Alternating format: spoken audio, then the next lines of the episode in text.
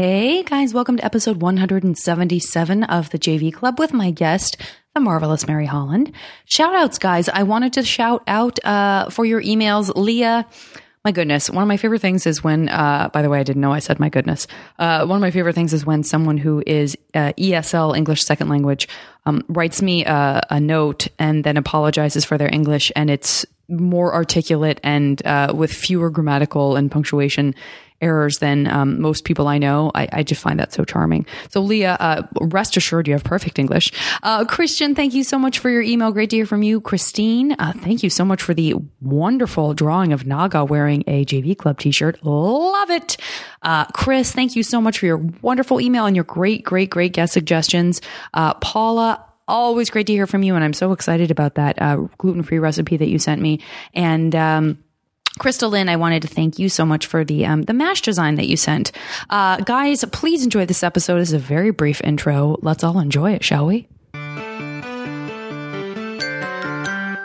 Now entering Nerdist.com.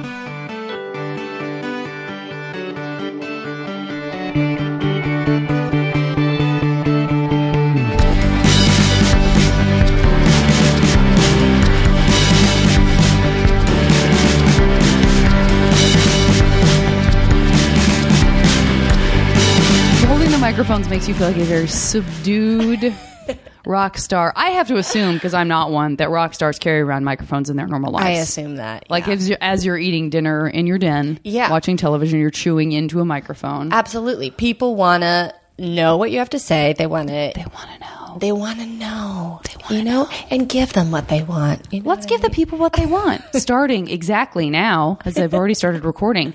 Um, you know what? I was I, I was thinking about. It's funny that we were sort of making fun of the rock star thing because just yesterday.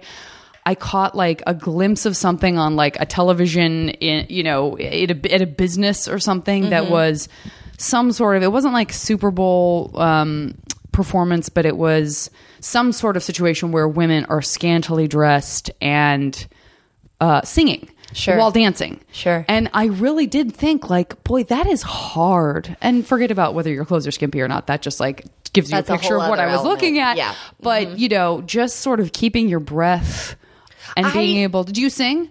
Uh, no, I mean, I.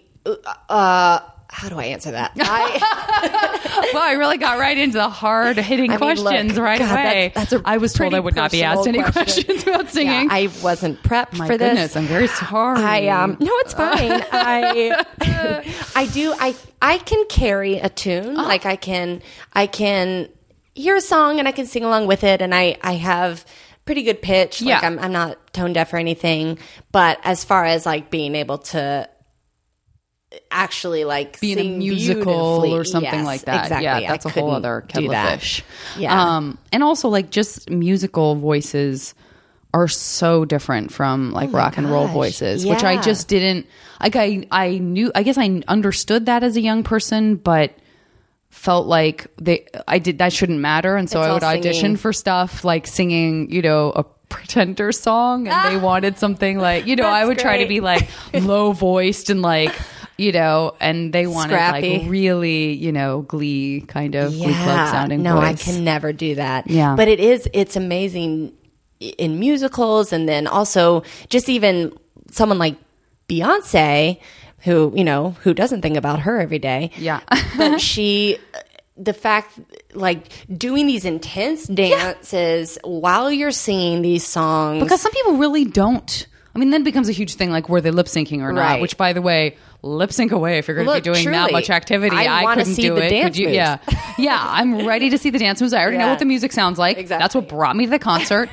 by the way, I have never seen Beyonce in concert, but I'm hmm. sure it would be fantastic. yeah, you you that's that's a bucket list thing. Have you gone? Oh yeah, Do you? I think for me, it's the big shows like that feel a little overwhelming. Like unless Yes. like the Hollywood Bowl is about as big as I can get, and I think part of that is because it's outside and it feels organized and sort Yeah, of yeah and sit, contained sit a downable and yeah, Totally. An I am. Ugh. you should get out more. You really. Should. I just I need to. I got to be able to sit. You gotta open the windows in here. yeah, no, I don't. I don't know what happened. Um, it, it it it was very overwhelming. I I think if it had been up to me, I don't know that I would have the the drive to get those tickets myself. I'm a huge Beyonce fan, but I feel the same way about those big music concerts. Like, I don't seek them out. I, I rarely go to them because it is very overstimulating and overwhelming. But uh, some of my close girlfriends were like, "Let's all go," and I was like, "Well, sure, I'll go Yeah. with you guys." And so, um, so having the safety of like a group of friends with you, and Yep. you know, that was really nice. But we were way. I mean, we were so. It was at the Staples Center, and Uh-huh. we were like. We could have reached up and touched the ceiling. We were so far back. Uh-huh. Yeah. she was just a little speck. And then you're seeing, I guess, her on the big movie screen, which is sort of funny because then it's like you're at home watching it, but you're I not at home yeah. watching it. But then you can like see this little person moving around, and you're like, "That's her." she looks adorable. yeah. Um, it is such a show. It's such a fun show. Yeah. And she is just, even from that distance, the star power. Like she Yeah. is magnificent Yeah. to watch. What a great word. Yeah, she really is. Have you been to other uh, shows like that? That because I'm trying to think of where along the line I decided that I got overstimulated or that it was too much, and what where I sort Yeah. of make like unknowingly to myself draw a line of like size when I sort of when it's a turn off, and because I don't know if it's even consistent. Right, right. Yeah, I think it is the kind of thing that you have to be in the mood for. But uh, I have a, a couple things to say about that. The first thing is the only other big concert that I've been to was Lilith Fair uh-huh. when I was 12. Taking it back, I love everything. I'm hearing. That's going to segue mwah, beautifully into talking about your teenage years. Great, great, great. So we'll we'll circle back to Yeah. that. But the other thing I was going to say about about that moment of deciding or figuring out that oh that's too much for me.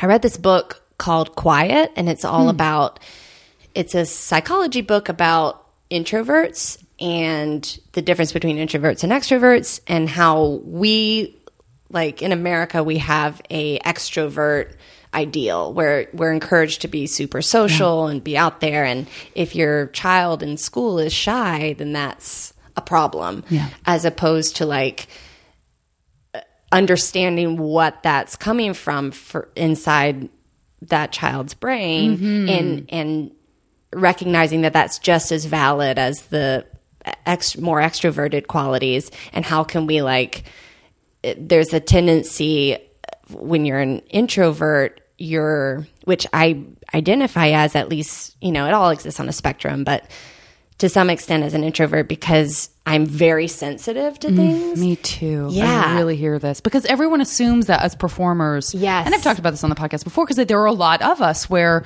the most simplistic, and I'm curious if this was kind of discussed in the book as like in chapter one or maybe the forward. Um, but this idea of where you, where you, um, charge your batteries. yes That Yep. to me was the mo- that spoke to me the most clearly because I felt like I couldn't articulate to people like, no, no, I'm I'm a very social person, but I'm not.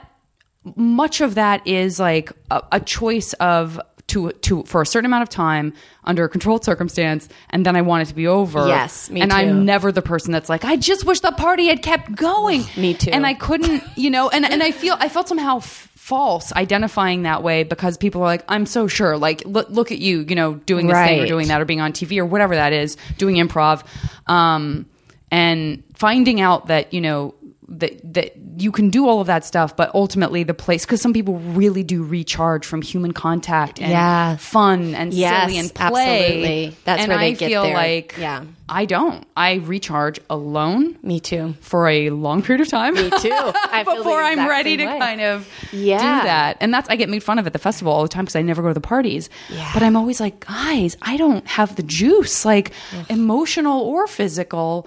To work the entire day, go to shows, run around, Be around venues, people be around people as a performer or as a producer, Yeah. and then and then go to the parties. And I know that I miss out, and the teenager in me that didn't want to miss out on anything still cries out a little she's, bit she's constantly in my ear a loud voice. She remains a very loud voice. Yeah. But I yeah, I don't but I just know too well for listening to that voice how I end up feeling the next day and that it becomes a rate of diminishing returns. And I'm not even just talking about sleep. I could still get 8 hours of sleep and somehow I would feel like it wasn't charged. Is that true for you too? Totally. Yes, I completely identify with what you're saying. And and yeah, she discusses this in in that book as well and she's like she I mean, there's much more science to it. But basically, in an introvert's brain, there's this valve. again, not accurate. but There's a like that. literal physical valve, is what I'm hearing There's from you. truly a valve. medical, physical, fleshy valve. Uh, yeah. Okay. Okay. Um, sure, I'll Great, commit to great. that. And um, and with introverts, i i- and that process is stimulation in your brain. With introverts, that valve is much more open and receptive. So when a child is, it like as a baby, is crying a lot, is being very fussy and loud. You may think, oh, that that's an extrovert. It's so loud and Attention drawing. Mm-hmm. Attention drawing, yeah. Um, but actually, the t- the child is reacting to stimuli and is sensitive, is overly sensitive to it. So Yeah. it's basically saying, "Get me out of this situation." Yeah, yeah. Um, and with an extrovert, the valve is much more closed, so they really have to like seek out stimulation. Um, whereas an introvert finds stimulation everywhere. They're they're much more sensitive, and it makes sense that more more uh, artists are introverts, especially performing artists. Even though that does sound like, oh, you would think they'd be extroverted, but to be a performer to be an artist there there is a level of like sensitivity that you bring to it that you bring to the table that is directly aligned with those introvert mm-hmm. You know tendencies Were you uh, were you that sensitive? I mean, I guess I don't know about your valve when you were a baby, but um, but were as a young person, were you very sensitive? Oh, And my gosh, did you yeah. cry at home? A lot? yeah. My parents called me Sarah Bernhardt, which meant nothing to me. Which I now know is she was a person who was a dramatic star. Yeah. Which, by the way, it wasn't like it was in their timeline either. yeah you know like what I mean? It was like she was way they, might- they were. I guess. I guess they you call her that the way you call someone like a Buster Keaton type, maybe. Yeah, But I could see that. I don't know that there was maybe a more culturally appropriate term they could use, but I came to understand quickly, obviously, that that was like, oh, you're so emotional. Yeah. Oh, you're so. Oh, and it and there is. She was a performer, right? And so there's this sort Mm-hmm. of imposed element of like you're doing it for attention, and I don't know that I was. I, just felt what I felt. You know what I mean? yes yeah i totally feel you the have brothers same and way. sisters? i do i have a older brother and an older sister and um, i think we we all were a bit dramatic and emotional as children. I think i really swung hard in that direction as Yeah. a kid. I took everything personally. I was i had a really vivid imagination. I was always like talking to myself. Um, I I would get so hugely emotional. I would have these reactions that were so uh, so disproportionate to whatever the situation was. Like uh, a fun story that I remembered just fairly recently was that it, it was rare for my family to have fast food. Um, my mom, you know, did her best to like cook at home and stuff, but so whenever we would have it, it'd be like this treat. And as a result, I started really craving it. Sure. And whenever we'd have it, it'd be like this special event.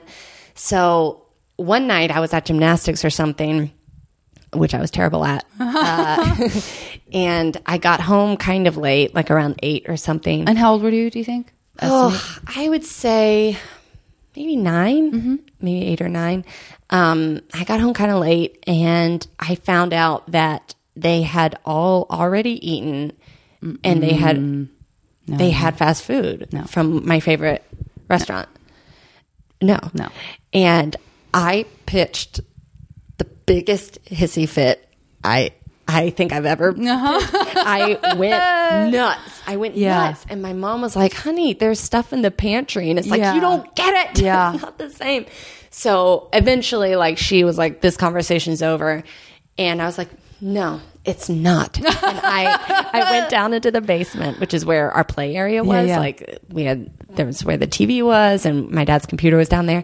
And um I uh, grabbed a jump rope Oh my god! and I wrote a note and I was like, thanks a lot or something like that. And I put the jump rope around, around my neck no, and I just laid on my stomach. So it was around my neck once. It was like, right? I mean, yeah. Draped. Draped. Yeah. Draped. Yeah. across my neck.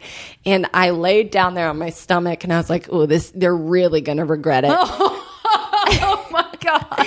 no one came down. And like an hour or so later, I was like, all right, I just went up and That is ate a something. wonderful scene that you need to write into a script immediately. Yeah, yeah. Because have I mean that is something I can for sure relate to. Yeah. m- the moment of like, God, that time passing, the ticking of the clock of like, no, I am gonna stay.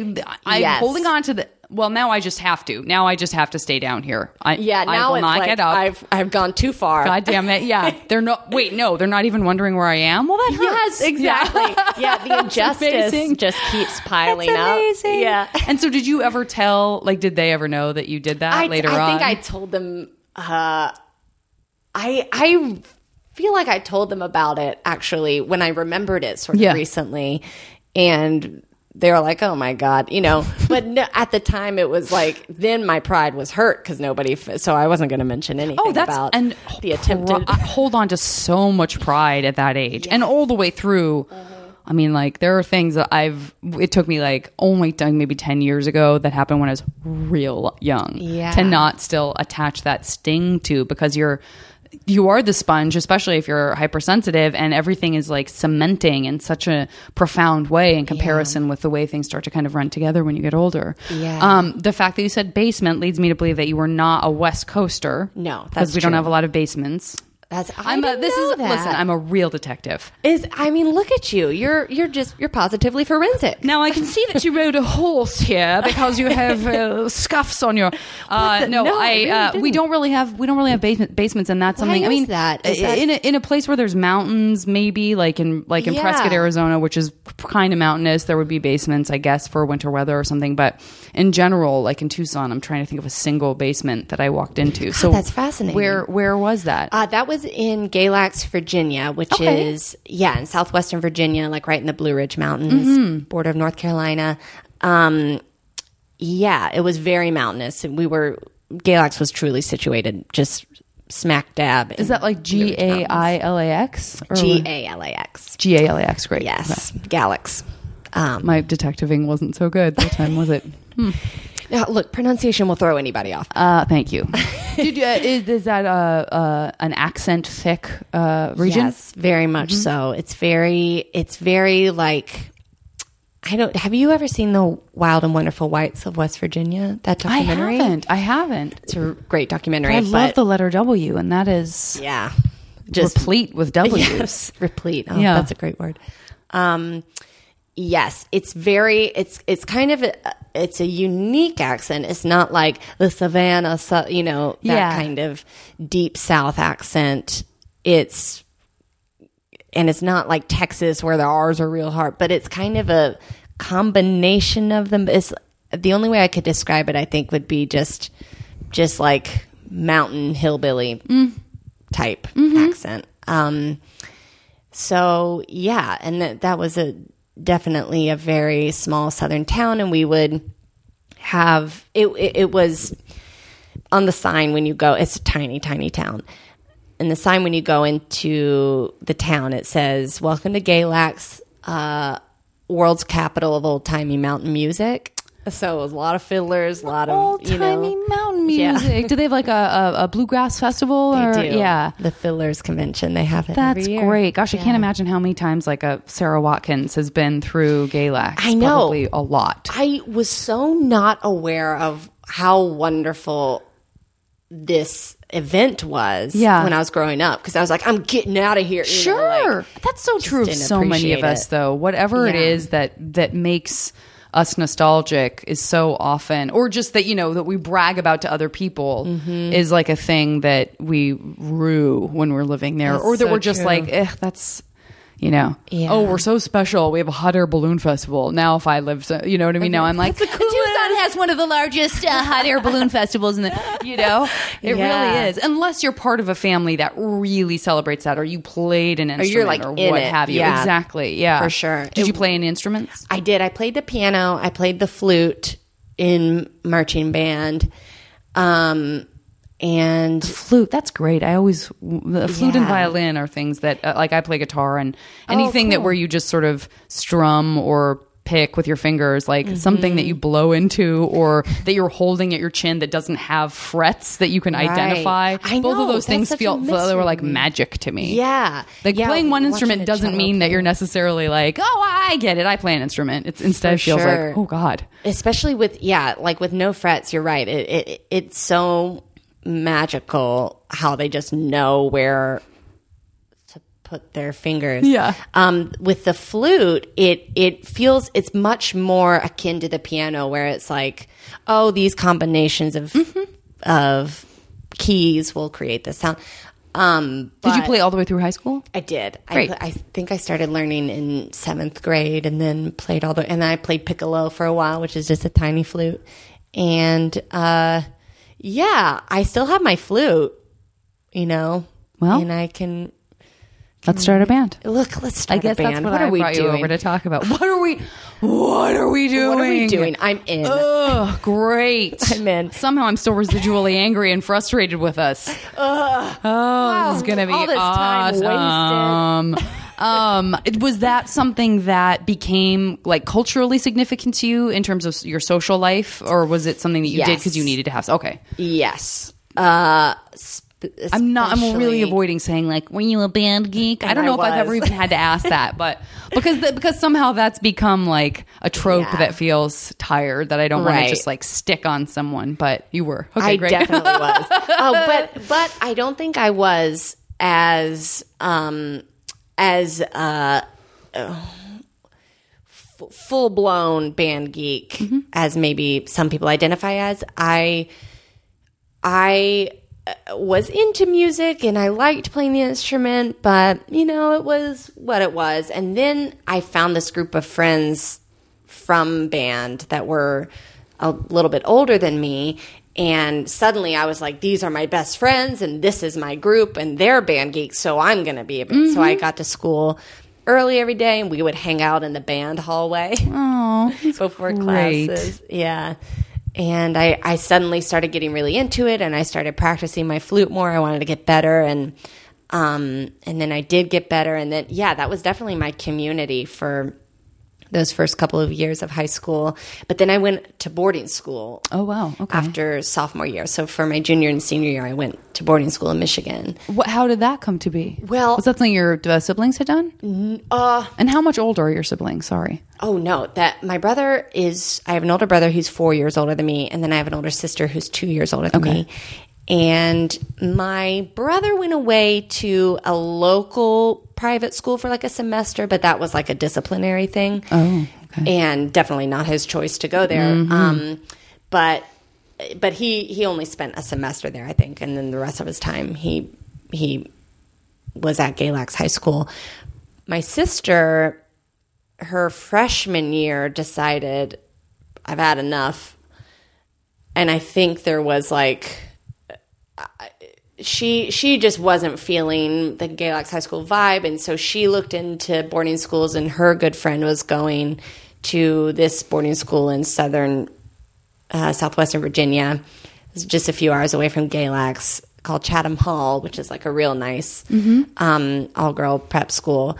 And uh, she went there, and so it it was kind of like it was in the air, but it wasn't something that I was considering at all until um until there was this girl so Galax is such a small town. And this was the school really small, high school pretty small. yeah, very Did it serve other? Was it a feeder school to other, or was it just No, Galax? it was just Galax Yeah, and and you knew all these kids pretty much your whole life. yeah, from like Yeah, preschool that's a lot. to yeah. And I would say like my estimate I I would be interested to go back and fact check this, but my estimate of my class size was like 40 people. Yeah. Um, and that was it. You know, that was everybody in my grade. And uh, so pretty small. And there was a, a girl who was many years older than me who went to Juilliard. And it like came down through the pipes. that She Uh-huh. was going to Juilliard, and I was like, "That's what I want to do. I want to, you know."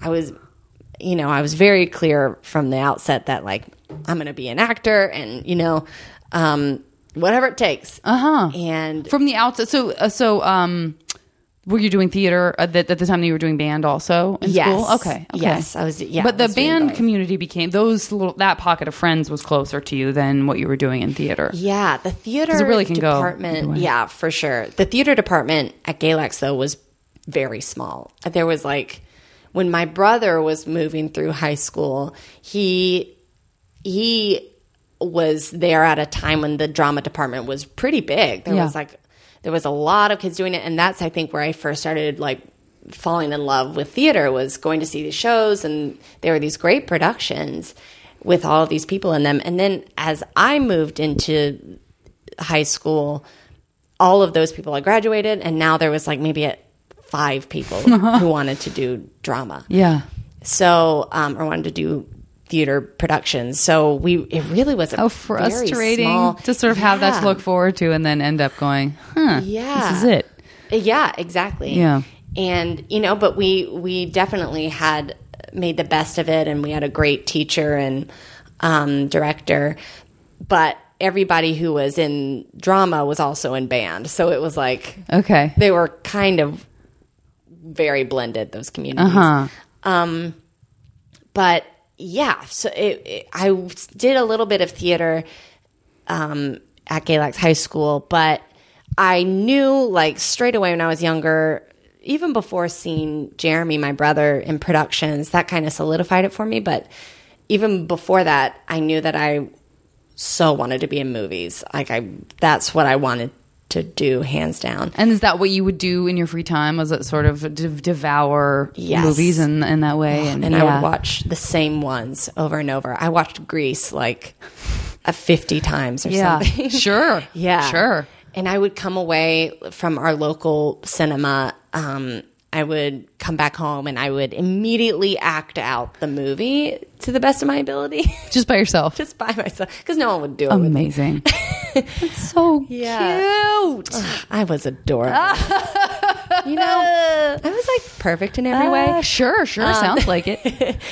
Uh, but but yes, so that drive was was really, and by the time I was a teenager, it had just stewed and brewed, and I was really feeling like I'll do anything to make this happen. So this this girl who was older, who uh, eventually went to Juilliard.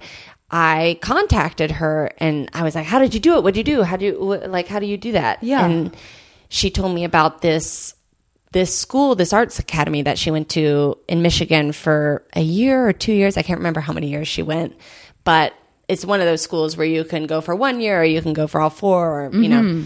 Um, and then it, like, she was like, that provided me with the opportunities to audition for these programs, and that's how Juilliard happened. So I went and I auditioned for this school.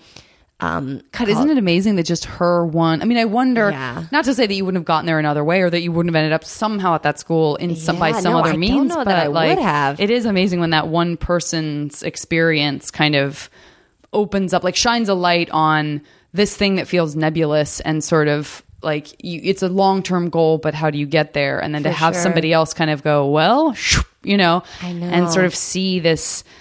This one direction that, that it could possibly go. It's very handy. Yeah, I don't know that I would have found that school if it weren't if it weren't for that interaction with her. I mean, I, assume that you sent her ten percent of everything that you earn. yeah, and I um and um So, in fact, we have a special surprise. Could Oh you my come in God. here, please?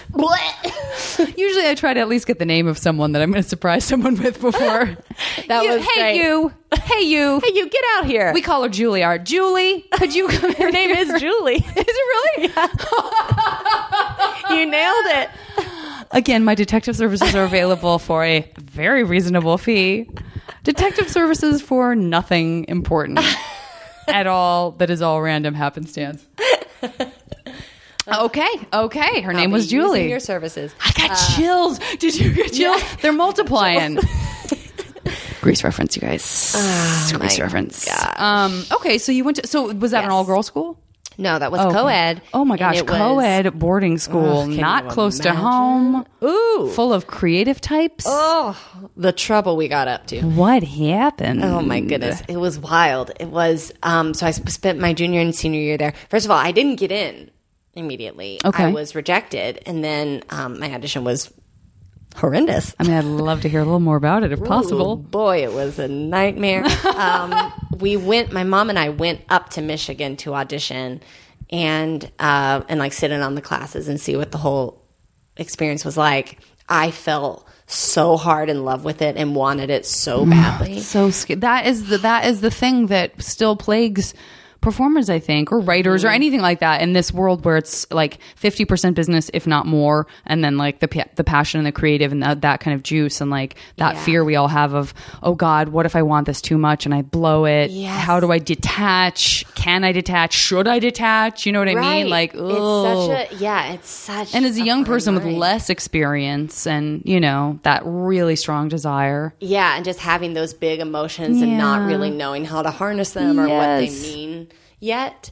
Um, yeah, that's exact. I was really all over the place. is it just like a monologue I did two monologues. like remember when we had to do monologues I know a I don't really miss that at all. That's right. That's right. And of course, I, was like, miss that at I would rather do a milk toast audition that no one's ever heard of than do something everyone's doing. Yes, I always absolutely. picked like some obscure character in a Shakespeare play that they're like, there's a reason no one does this play or cares about this character.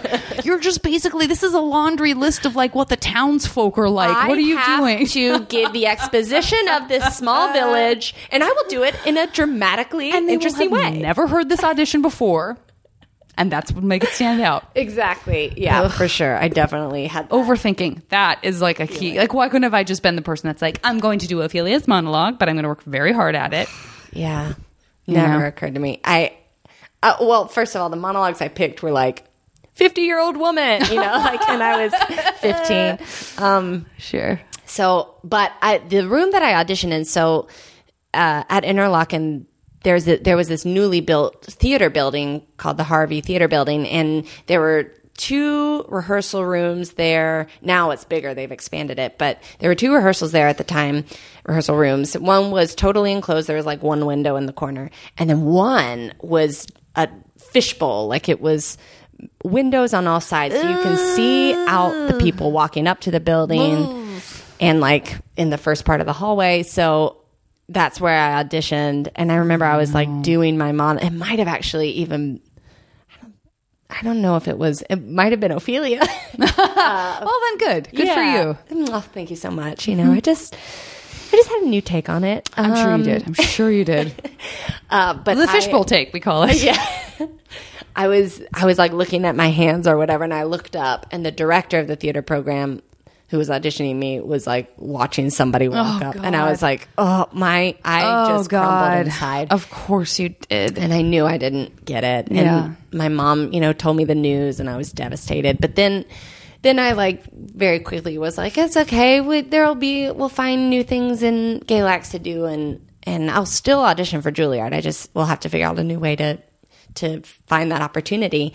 And um and then I'll I'll never forget it was like towards the end of the school year, my sophomore year, my good friend and I were sitting in her car in my driveway. We were just talking, and I saw my mom's car pull up, and she was like bouncing around in her seat, and she jumped out, and she was waving this letter, and she was like, "You got in, you got in." I got in off the wait list. Oh, that's So, great. it was this tremendous. Oh God, I thought you would have to audition again, which I guess in itself would have been like some sort of, uh, you know, uh, the, the the coming to like reckoning of I got a second chance, and it was very Yes. f- pressureful, but I was able was able to do it. But like, if you don't have to audition again, great, I know. A great surprise. I don't ever have to do a monologue mm. ever again in my life. I mean, I'm, okay with I'm that. so hard pressed. If somebody was like, "I listen, I know you want this job, but you will have to memorize and perform a monologue," I would be like, contemporary I think I would be so outside of my body about the surreality of that while it was happening that I would just be like a weird robot, and I would be lucky if the words came out. Yeah, because I would be it watching feels- it from the outside. it feels so anti- so dated that Yeah. that form of auditioning people but Well, that's what's interesting too, because like you when you watch, especially like contemporary drama, there's so much monologuing that happens, but it, Yeah. it it's folded in because it's to another person, and you sort of don't, you know, I I kind of realize as I'm watching something that's really good, like, oh, actually, this person has been talking for a very long time. I guess I mean they are telling a story, Right. You know, it feels like every every so often in like any Aaron Sorkin script or um anything where it's a especially if it's a playwright, you know what I mean? Somebody who's done both, you like you always know where something's going when someone's like, "Well, do you or do you not want to buy this or whatever?" You know, are you gonna are you gonna are you gonna fire him or not?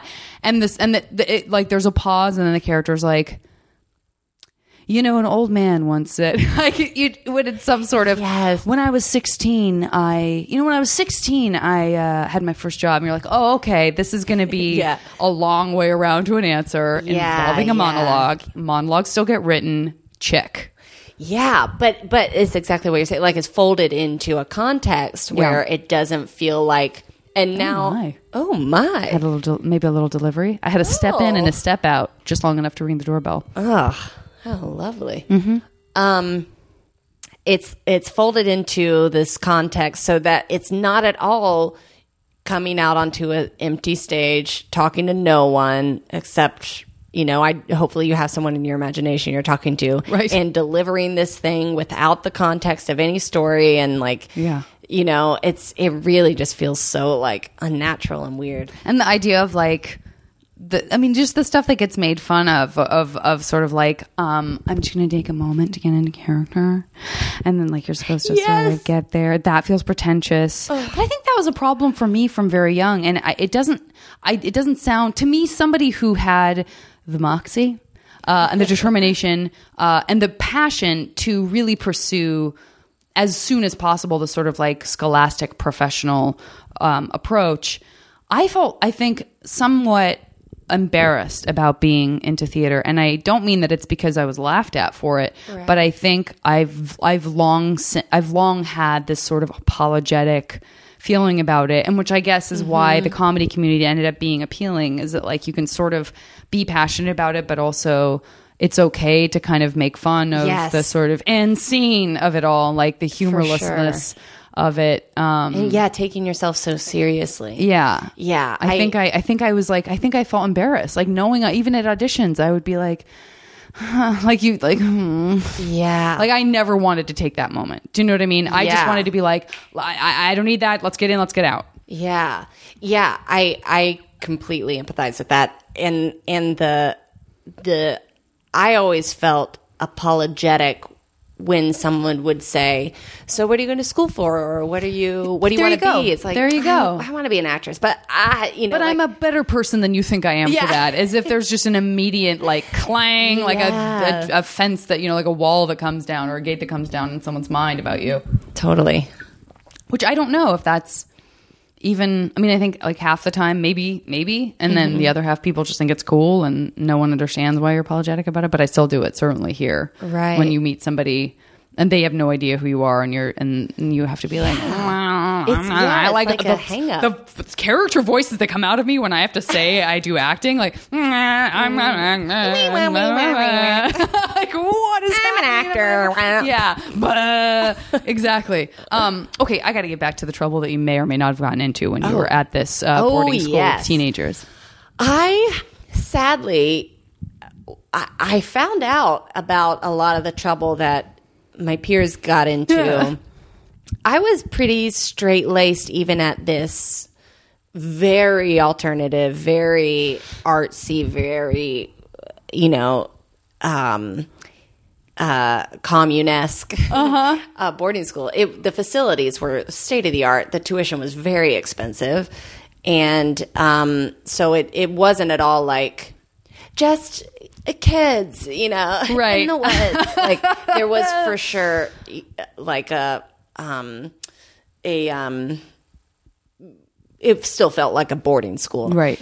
But it was in the it was in the middle of the woods, and it was all of these it, like gathered together all these misfits from schools around the country and out of the country who had this passion and this talent for whatever art they were pursuing. So you would declare a major, you would have to audition for that major, and that's how you would get in. So I auditioned to be a theater major, eventually was that, but there was music and that that is the broader major, but then specifically you would major in whatever instrument you're playing mm-hmm. or voice, and that would be operatic or jazz, you know, or visual arts or dance or creative writing. Now there's even more majors. I went back recently and there's a motion picture arts major now. Hmm. They've got like state of the art editing bays and hmm. that kind of thing.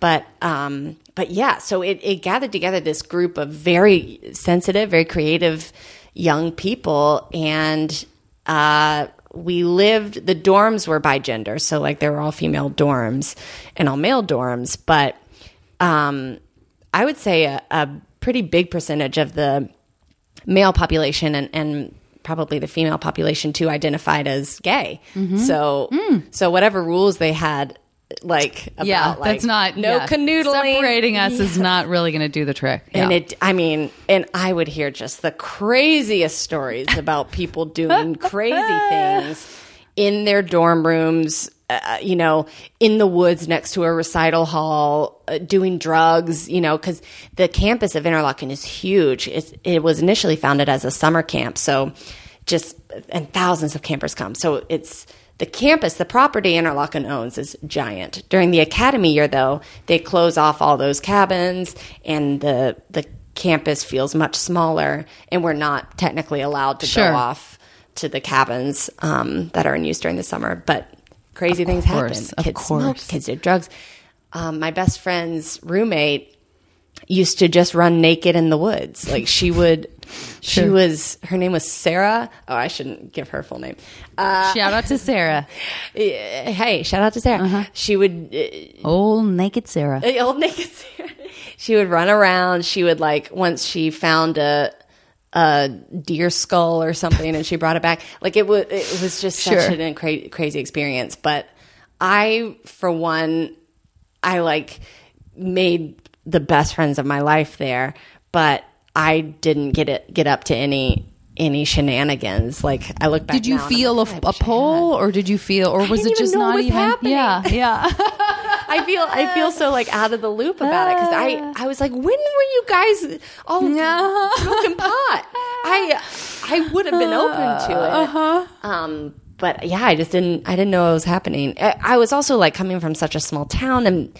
I, there, my cultural horizons were being expanded so vastly Mm-hmm. and so quickly that I was sort of just in a position of just taking it in. Sure. And, and wasn't even aware of how I could, you know, take the reins of my own experience there. I was just kind of like going along to the really ride. young. I mean, Yeah. you know, Yeah. it's so hard to know, like, sort of. Well, and so uh, you didn't get into up into any trouble, but did you have like boyfriends and sort of No. crushes that you did? Yeah, I had didn't even really- crushes. yeah, But oh, and I had a crush on one of my closest friends, and he, you know, I. I had such a crush on him, and then he one day he came out to me, and obviously that was like I was so so moved that he like trusted me and wanted to do that. Uh, but that was sort of that experience of that high school was like it's not uncommon for you to like have a crush on someone who's still figuring out their sexuality Yeah, and sure. if they're interested. Um, so yeah, I never ha- I never dated anybody. I never had any boyfriends there. I never. Uh, yeah, it was sort of a chaste and innocent experience, Mm-hmm. even though I know all around me people were fucking and Uh-huh. fingering and doing all kinds of crazy things. Um, I was just like on the outside. so yeah. Were you uh, a, a voracious reader? Did you like disappearing into books in the same way you liked watching movies and stuff? And- Yeah, I, I it sort of fell by the wayside it, when I was at Interlochen. I didn't read as much. I I was introduced to musical soundtracks, so I listened to Cabaret on repeat. I just loved that musical. I was sort of, I would say that I was like, I was sort of consuming in the same way that now I feel about books. I, I am a voracious reader and and movies, I was consuming like the personalities and um, experiences going on around me, but I wasn't. I wasn't able to focus on myself or like be self aware enough to take a take a moment and read. Like I was like, "What are you guys doing?" You know, I was so sure. involved in like not missing out. I didn't want to miss out, Yeah. which and you experienced that too. And Oh, as for a teenager, sure. Yeah. yeah. There's sure a, there was always did. Mm-hmm. like this sort of dual conversations going on of like, is this is this really that important for me to be a part of? Would I rather be doing something else? And Yeah. then just like casting that aside and being like, decide that later while you're doing the thing that you know you don't want to miss out on. Yeah. I think. Um, uh, I had a, the, oh oh uh, and so was style wise, did you um. Did you have like a, a sort of like this is how I dress? What I look like, or was it more utilitarian than that? I was a true pioneer. And by that I mean I was a I was a complete disaster as far as style. I had this superstition about my clothes, especially at Interlochen where everything was so new and I had no home base. Like I knew no one there. Um, in the first few weeks, I had nothing to cling to to give me some stability. So I found whenever I would wear, we had to wear a uniform there, but it was pretty loose. It was a light blue collar of some sort in navy bottom. So you could do navy skirt and people would really, really like go edgy with it.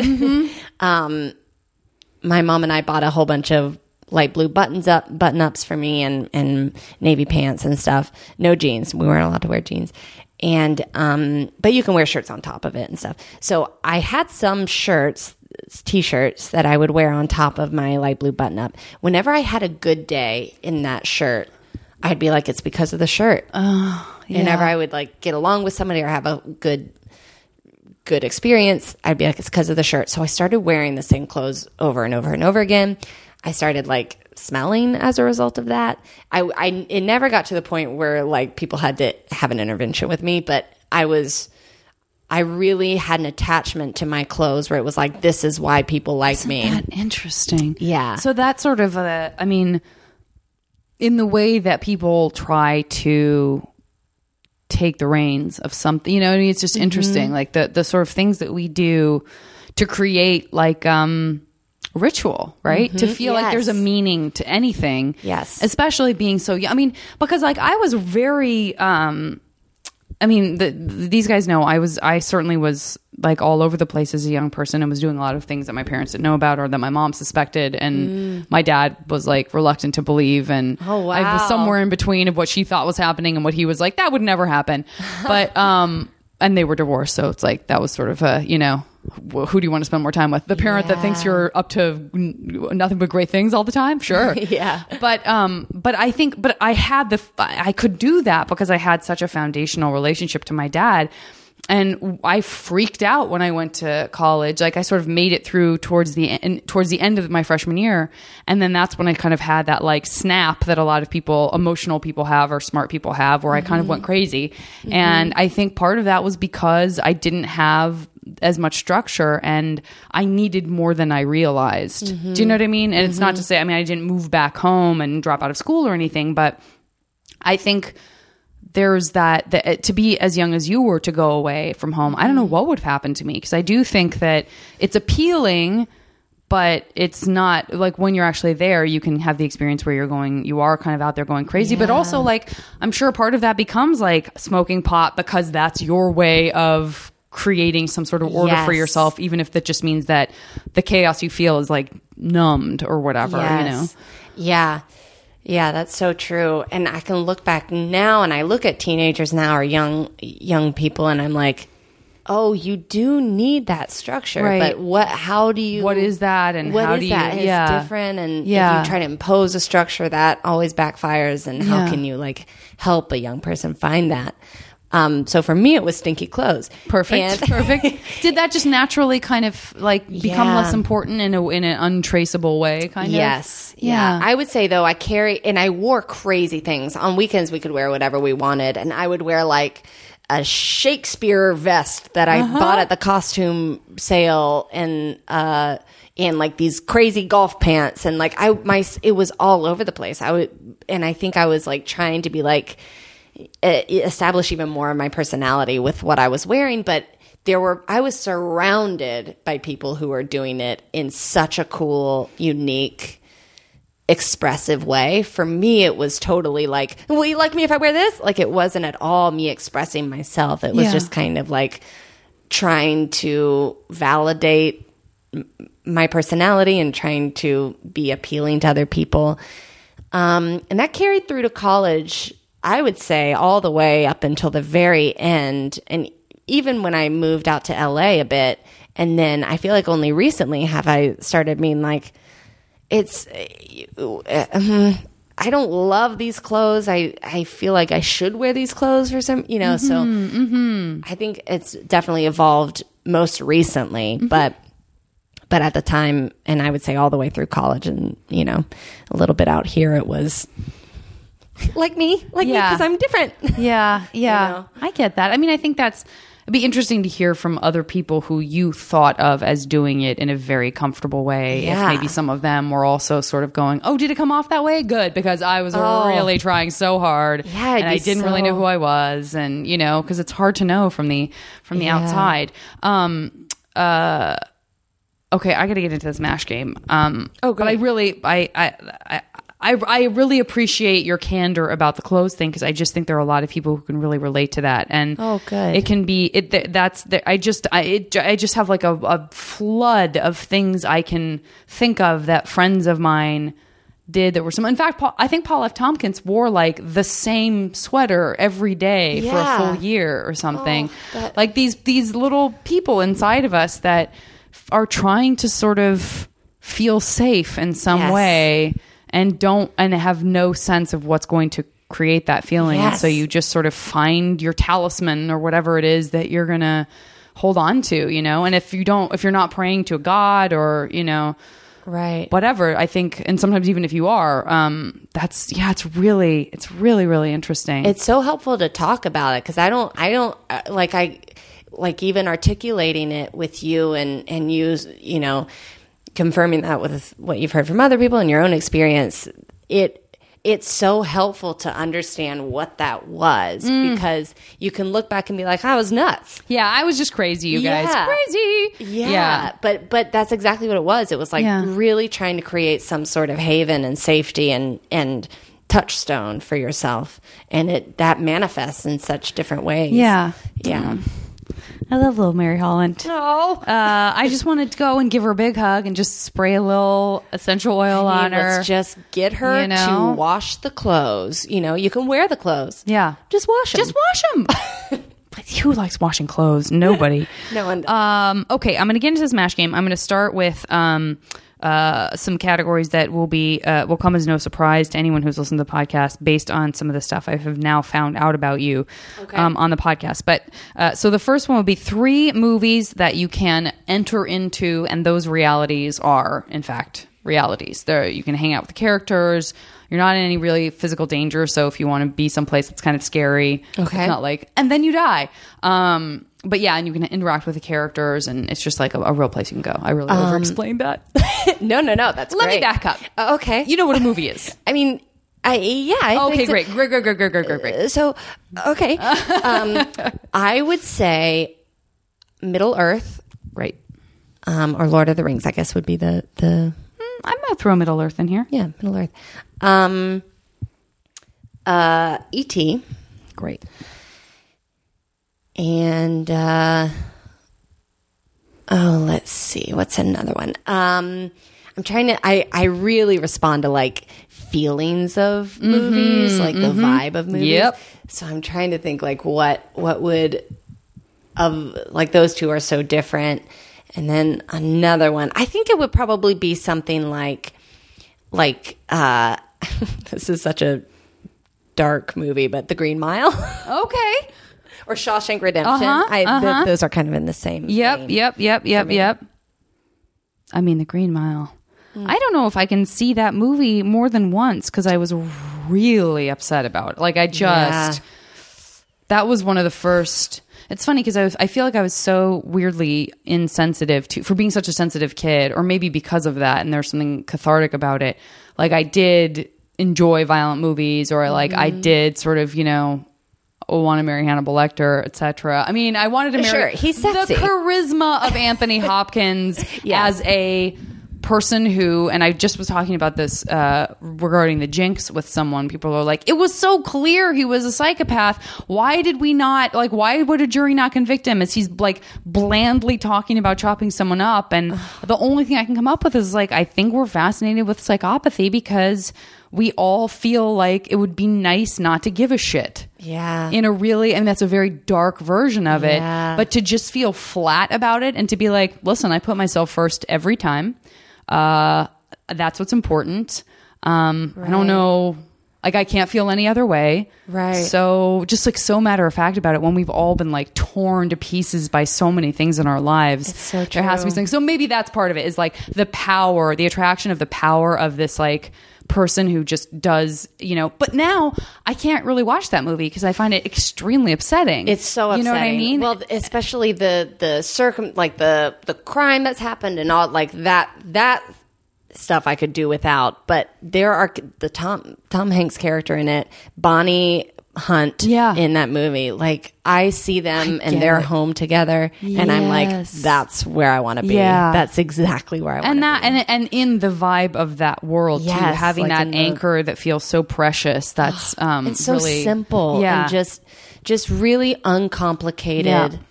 straight up love. I love that. Yeah. I love that. Okay, that makes great sense. Um, now, give me a place just here in uh, the world uh, Mm-hmm. that you could have a, like a vacation home. Mm. Ooh, I've thought about this so much. I'm going to go with uh, what I fantasize about the most. I would say in Vermont. Okay, I do need two more, mind you. Oh, two more. Okay. Montana Great. and uh, somewhere in the Pacific Northwest. I mean, I am right there with you. Really? All just across the top of the country. Yeah, love I, it. yeah, that's interesting. I yeah, I I th- I wonder if it's because those are much more foresty, and I Remote love the woods and remote, and woodsy. woodsy. Yep, Totally. me too. Totally. Okay, so how about yeah? I'll just put Pacific Northwest. Great. Um, and then uh, next is uh, let's do book. Let's do uh, three books that you can dive into and just get that the vibe of whatever that book is. Oh boy, let's see, let's see. And it can be like you know a ch- storybook from childhood. That doesn't have to be anything. Oh, It can be okay. simple. Can Doesn't be, have to be a novel. Doesn't have to be a novel. Does not have to be a classic. If you say the Da Vinci Code, I might kick you out. Look, I just really I love puzzles. Okay, and that's where I feel the most at home. I mean, I do love a puzzle, but not that puzzle. Uh, let's see. I hmm thinking about that. I I mean this is a very cliche answer, but I this book had a really profound effect on me when I first read it, and I think about it all the time, and it sort of encompasses that s- sweet small southern town like childhood, and that's uh, To Kill a Mockingbird. Oh, sure, sure, sure, sure. Um, there's a reason that that is a classic. I I'll tell mean, you that right that's now. true.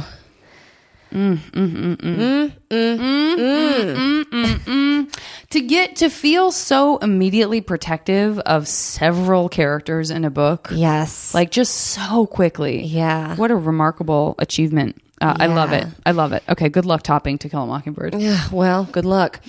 Good luck to me. Ooh, cool poster. Oh, thanks. I saw that at. I'm sorry to.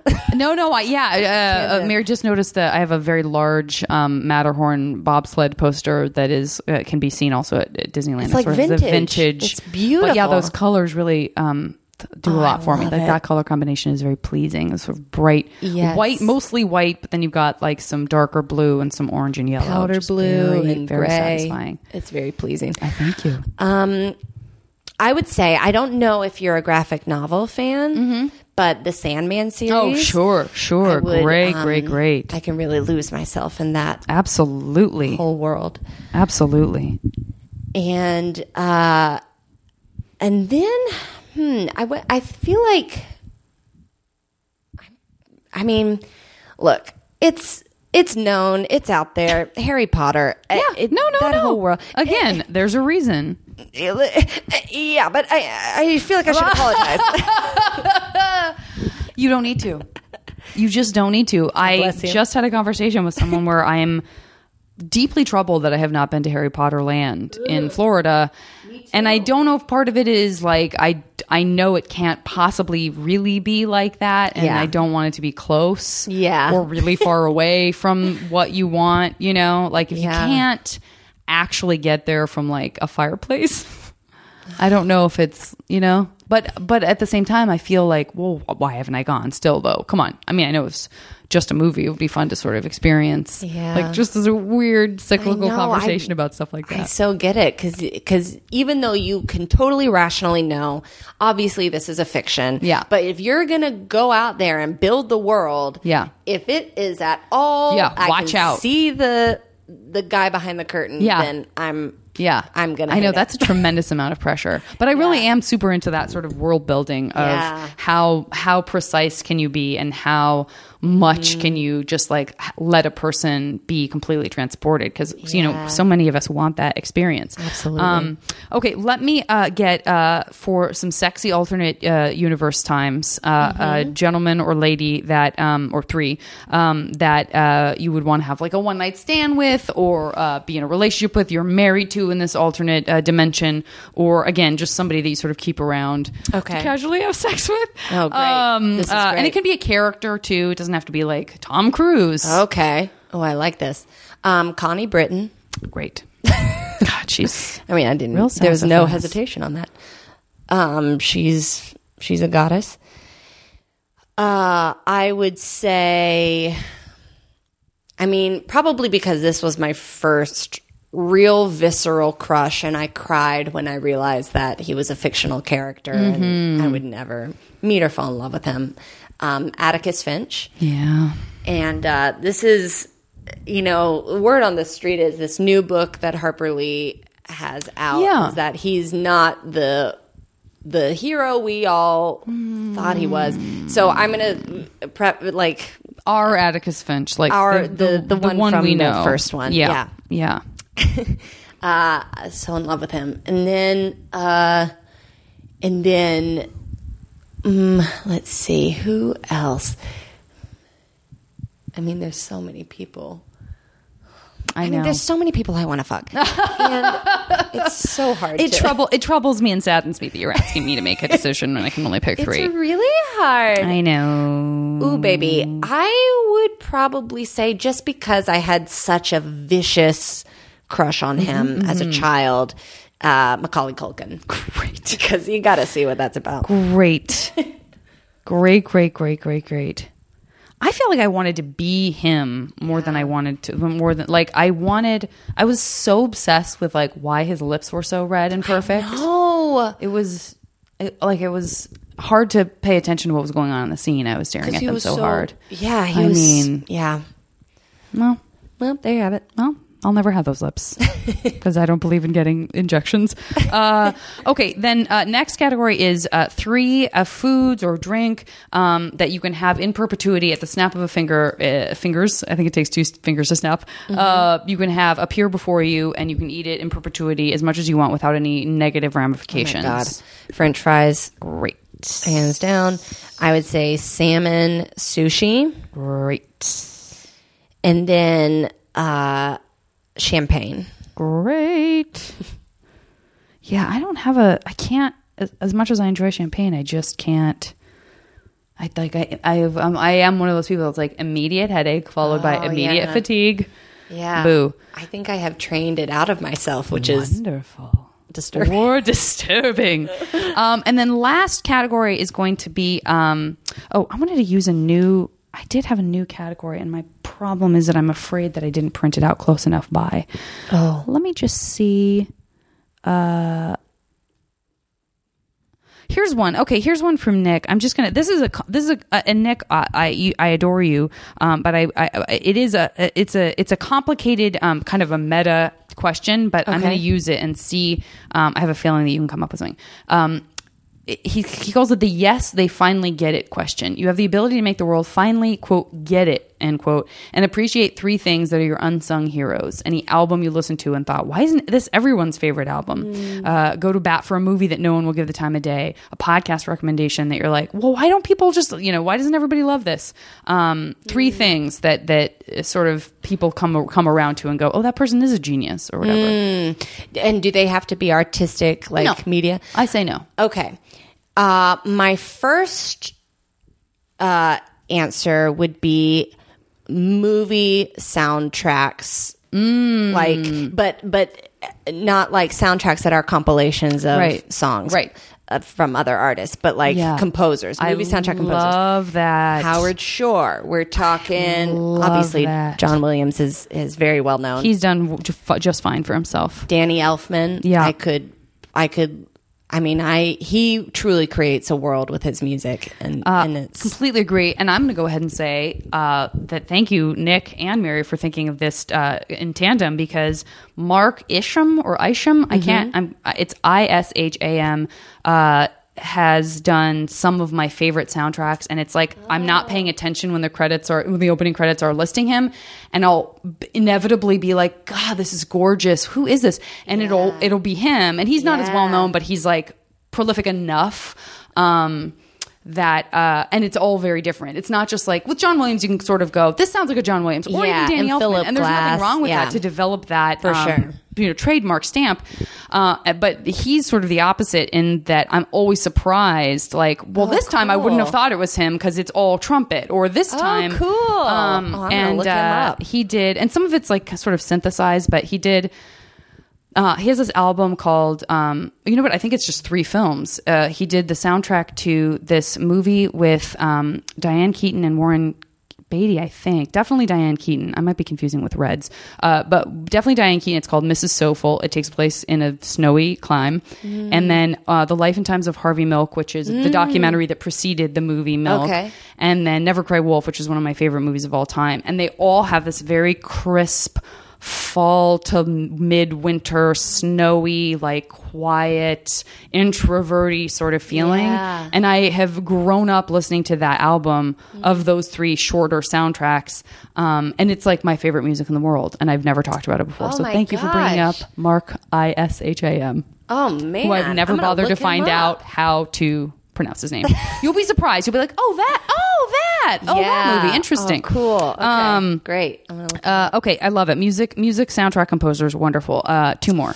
Two more. Um, and here's, and I'm saying this because I had this experience last night.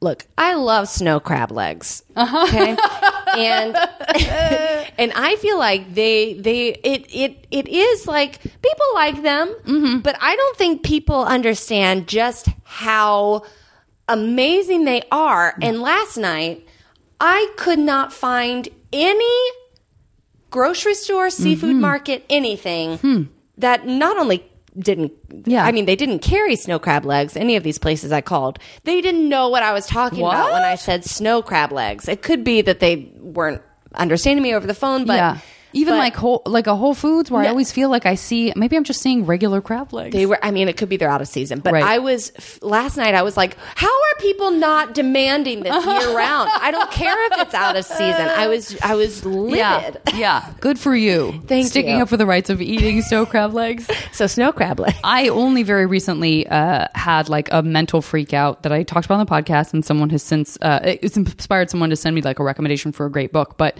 I was f- I I, like lost my mind trying to understand where along our evolution we figured out that we could eat cooked crab legs. I know. because it's such a specific creature to go like maybe that's edible. Right. Like I, you would look at that and go, uh, no, no, no, no, no, I can't do that. Like the pinchers spider. and it's a spider and the and then to eat it raw before you have fire, that's just goo that you can't eat. So to get that seems so specific that you are like, what if I boiled this? Yeah. And I know that's true for almost everything. It is. But it's still that one just stuck with me. And I was like un- uncomfortable with not understanding how that development took place in, in humanity. But they also had time back then where it was like just try everything. I mean, try yeah, everything. They're not doing anything. Yeah. they're just looking to eat and sleep Stay and alive, stay sure. alive. So it, it's Makes like sense.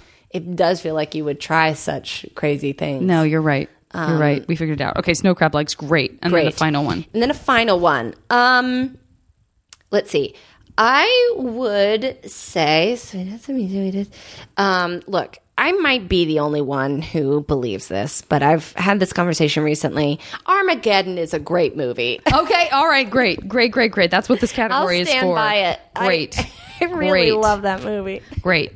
I think in the in the world of like that sort of Michael Bay type movie, um something that is that unapologetically exactly what it is Yes. sometimes is appealing. It's I so understand nice, that. and it it I it really it moves me so much, and it makes me laugh, and it has its own like very specific energy and Mm-hmm. atmosphere that I feel like I don't really necessarily get from all those big blockbusters, but Mm-hmm. that one I was like. Oh, I, it has a look. It has Mm-hmm. like a point of view and an angle, and I love it. I got to watch it again. Oh, girl! because be I think what people walked away from was just the video that involved Liv Tyler Right. and that's her father Steven Tyler was saying Right. um, somehow that's what pops into people's minds and maybe not the movie itself I'm excited to get back right into it I don't mind I don't mind I don't care and I don't mind Good. uh, tell me when to stop Stop. Okay uh, I'm gonna pause this Okay. uh, I'm gonna do some calculating Okay. uh, uh, we'll come back with your 100% guaranteed Perfect. fictional MASH future. What a wonderful, wonderful future awaits you. Oh boy. I'm going to try to spin this into a story because someone told me recently that they especially liked it when I tried to make all of these things come together in some sort of way In a that narrative. makes sense, even though I good luck with this one, Janet. R- Good luck. First of all, all right, picture this. You're in your apartment in Montana. I mean, maybe you're just somewhere near Jackson Hole or something. Sure. where's an apartment in Montana? Uh, yeah, I feel like Jackson Hole, uh, in Montana, uh, like Big Sky or Okay. you know something like that. right. There's uh, ski resorts around there. Sure. Eh, good point. Okay. So that's your vacation home is you've got this beautiful apartment, uh, MASH apartment shack house. I can't decide it. I can't decide it. Uh, up your apartment in Montana, um, where you are, uh, able to enjoy, uh, just copious amounts of salmon sushi as much as often as you like. Um, you are able to disappear uh, when you need to. If things get a little chilly, you need to warm up in a snuggly uh, closet full of stuffed animals. Uh, you can disappear right into the world of ET Oh my god, and just be in that space. That's great. A lot of love in that movie. A lot of love in that movie. Um, or if you're if you're feeling a little stifled by uh, hanging out with ET, you're like, oh, he's so needy. Yeah. Oh God, how much more salmon sushi can I give him? He moved on from Reese's Pieces. Shout out to Reese's Pieces. Uh, and uh, and you just want to get into uh, an even more kind of complicated world. Rest assured, you can go from the fiction uh, of ET into the uh, very interesting world of the Sandman. Oh series, yeah, which is, great. quite fascinating. um, and then when you kind of come up for air uh, to uh, reconvene with your handsome partner Macaulay Culkin, Oh my god. his extraordinarily red lips.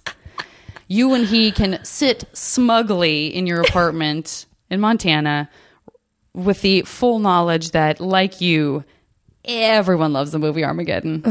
There's probably an Armageddon day. that would be my guess. This is, I mean, what a future. What a future. Th- that looks bright and beautiful It's to a me. sparkly, bright, beautiful salmon-filled future. Um, I want to thank you so much for doing the Thank podcast. you for having me. Uh, I want to uh, invite people to follow you on Twitter Oh, or any other thing that you would like to tell people about. You uh, are on Blunt Talk. It's a wonderful show. Yes, I'm on Blunt Talk on Starz, so uh, you can check that out. And then I'm in a, a movie that will be coming out in the summer called Mike, Mike and Dave Need Wedding Dates.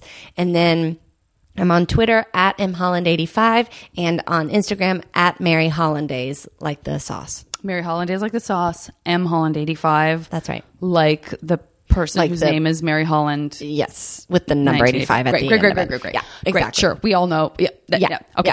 yeah, yeah. Um, uh, guys, uh, uh, I hope you had a wonderful time listening to this podcast episode. I certainly will talk to you next time on the podcast.